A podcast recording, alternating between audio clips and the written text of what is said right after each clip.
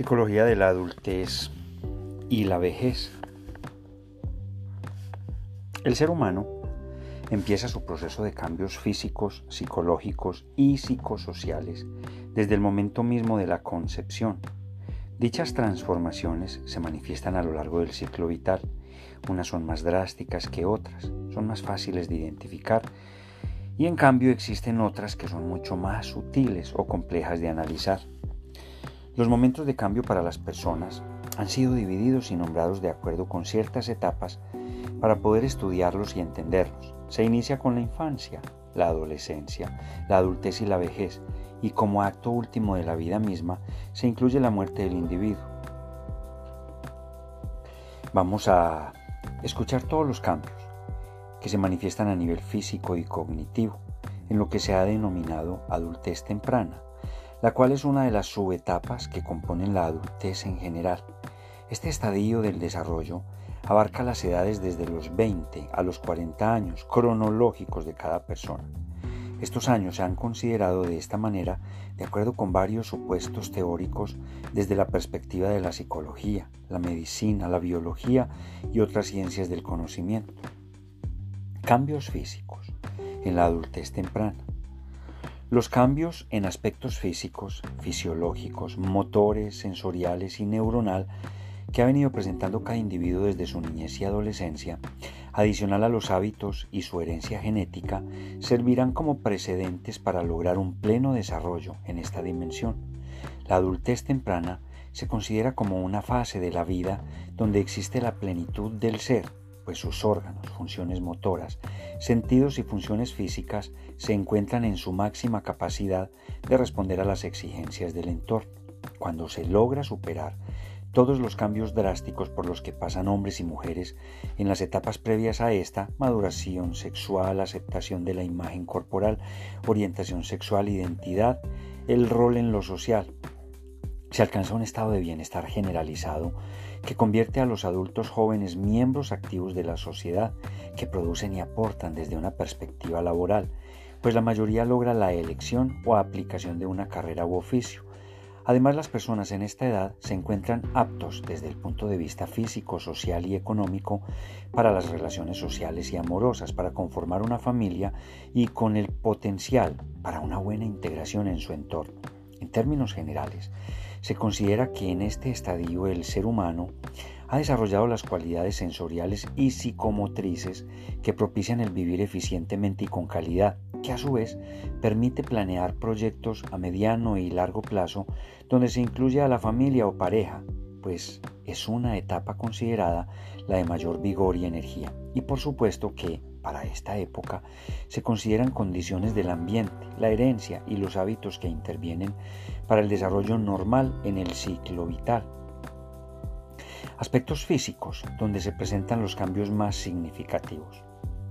Salud física en la edad adulta temprana, condición física en la edad adulta temprana, desarrollo físico en la edad adulta temprana, funcionamiento sensorial y funcionamiento psicomotriz, funcionamiento sensorial y psicomotor. Dentro del desarrollo normal u óptimo, los adultos en esta etapa suelen tener los sentidos y su respectiva percepción en su máximo funcionamiento.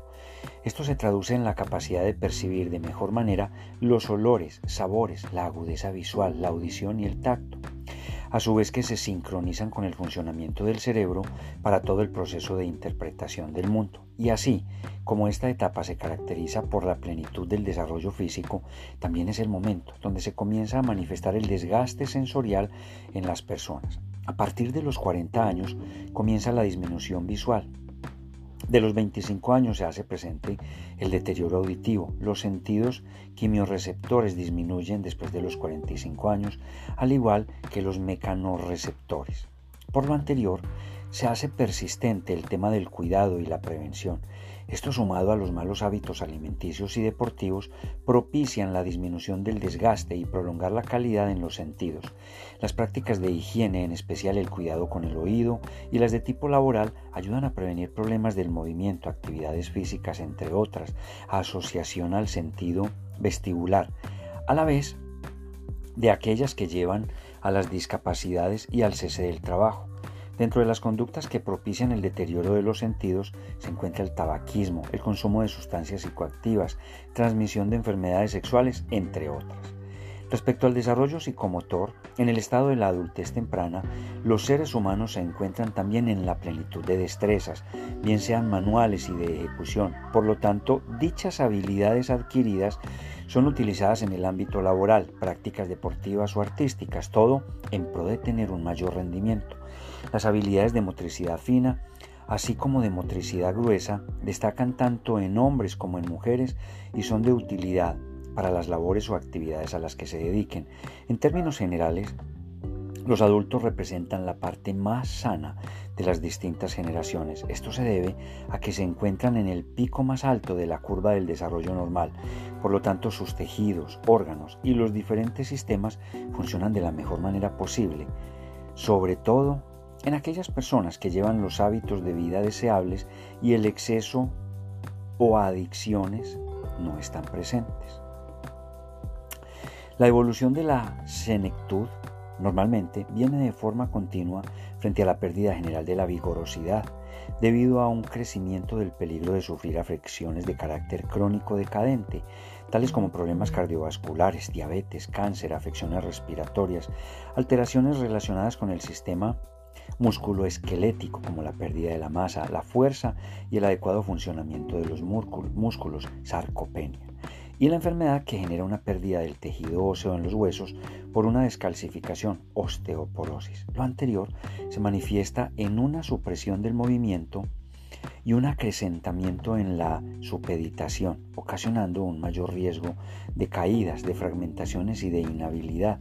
La calidad física es, entonces, un componente clave en la conservación de la movilidad y la autonomía que permite a los adultos mayores llevar a cabo labores habituales como subir y bajar escaleras, levantar y mover objetos, desplazarse a otros lugares fuera de sus casas, subir a un vehículo y caminar en los parques. Un principal factor de actividad física se relaciona con la realización de ejercicios físicos moderados, los cuales permiten retardar la pérdida funcional y disminuir el peligro de sufrir enfermedades. Por tanto, el continuar un estilo de vida activo asegurará una mayor independencia funcional.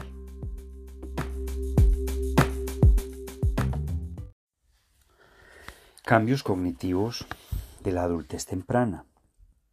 Desde el área de la psicología del desarrollo, diversos autores han tratado de estudiar los cambios a nivel psicológico que ocurren cuando la persona llega a esta etapa de su vida.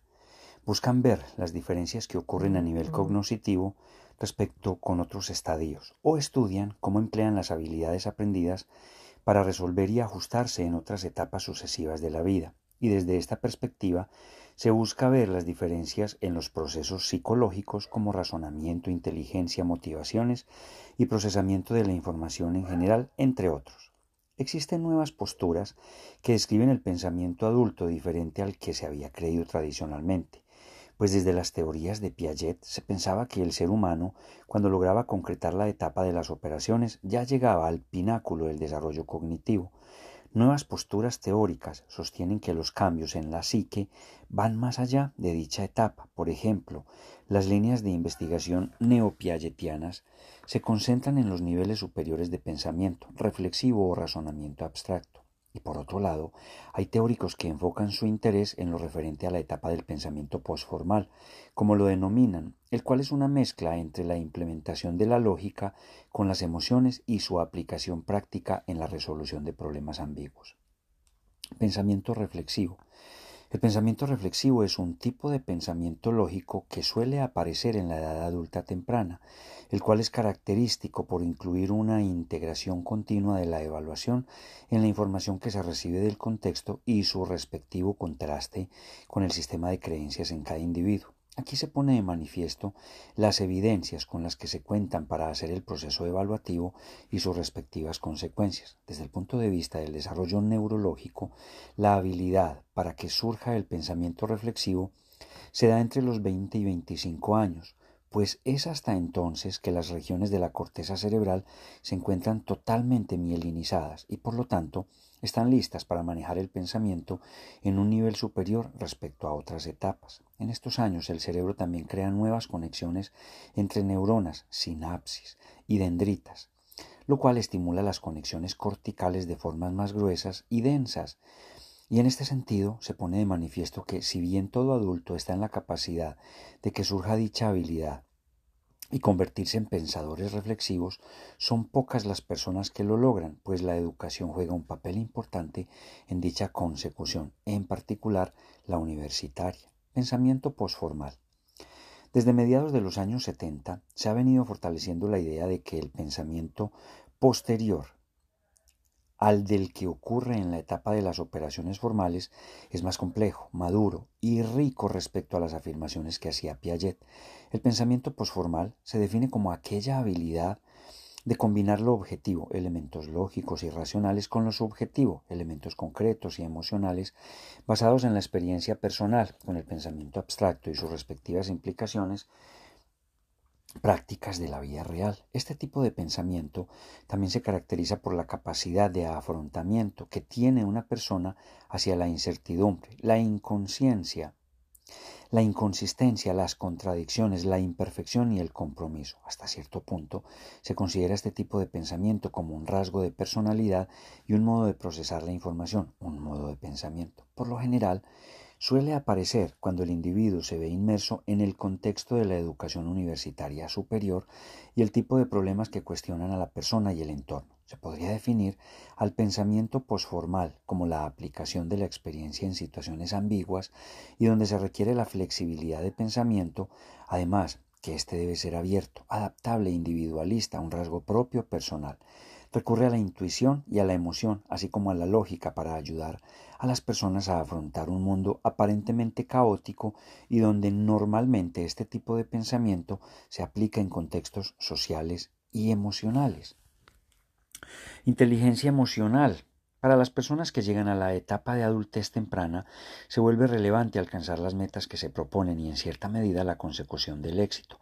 Concretar dichas metas supone conocer y aplicar los componentes que conforman la inteligencia emocional en esta etapa. Dos psicólogos, Peter Salovey y John Mayer, en 1990 fueron los primeros en hacer la aproximación al constructo de inteligencia emocional IE, el cual hace referencia a cuatro componentes interrelacionados, las habilidades para percibir, usar, entender y manejar o regular las emociones, las propias y las ajenas, de modo que permitan alcanzar los objetivos propuestos por cada individuo.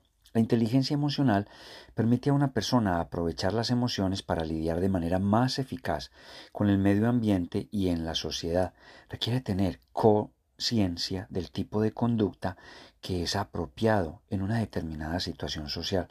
Desde diversos estudios se provee las pruebas que el manejo de la inteligencia emocional se relaciona con la calidad de las relaciones que las personas suelen formar, por ejemplo, vínculos positivos con padres, amigos y pareja, cuando se obtienen altos puntajes a pruebas para medir esta inteligencia.